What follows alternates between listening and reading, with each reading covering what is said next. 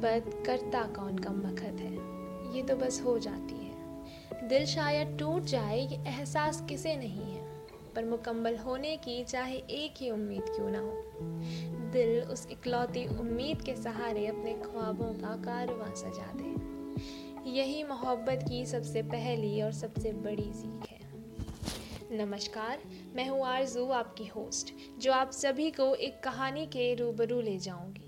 उस कहानी के पात्र नाटकीय ज़रूर होंगे, पर मुझे लगता है कि उस कहानी से शायद हम सभी कहीं ना कहीं जुड़ ही जाएँगे।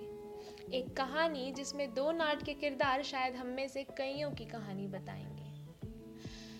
अक्सर लोग अपने आप को अपनी ज़िंदगी की कमियाँ और बदकिस्मतियों का एहसास दिलाते रहते हैं।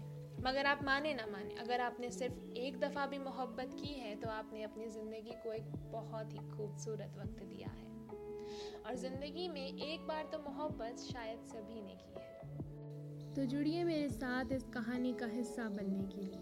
मैं जल्द लौटूँगी इसके पहले एपिसोड के साथ। तब तक के लिए अलविदा और मुझे सुनने के लिए बहुत बहुत शुक्रिया।